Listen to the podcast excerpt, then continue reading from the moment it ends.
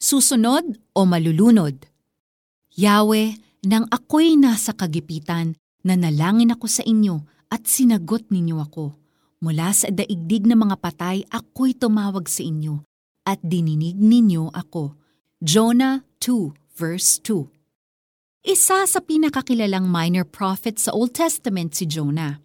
Isa rin siya sa pinakapasaway. God commanded him to go to Nineveh para magbigay ng warning tungkol sa upcoming judgment niya. Pero anong ginawa ni Jonah? He sailed for Tarshish na nasa opposite direction ng Nineveh.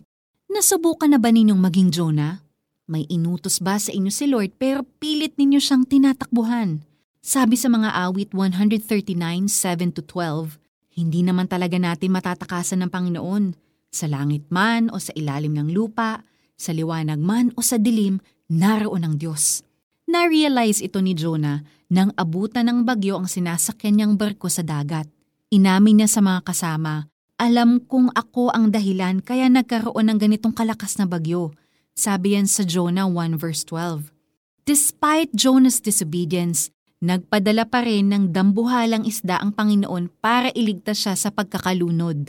Binigyan niya ng pagkakataon si Jonah para pagsisihan ang kanyang kasalanan.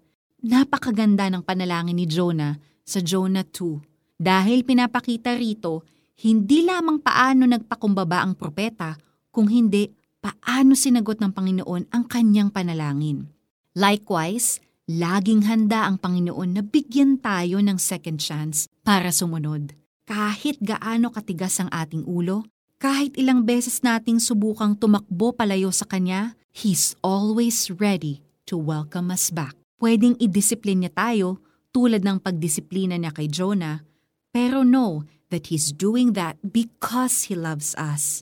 Sabi sa Job 5 verse 17, Mapalad ang taong dinidisiplina ng Diyos na makapangyarihan. Ang pagtutuwid niya sa iyo'y huwag mong ipagdamdam. Is God calling you to do something for Him? Learn from Jonah's story.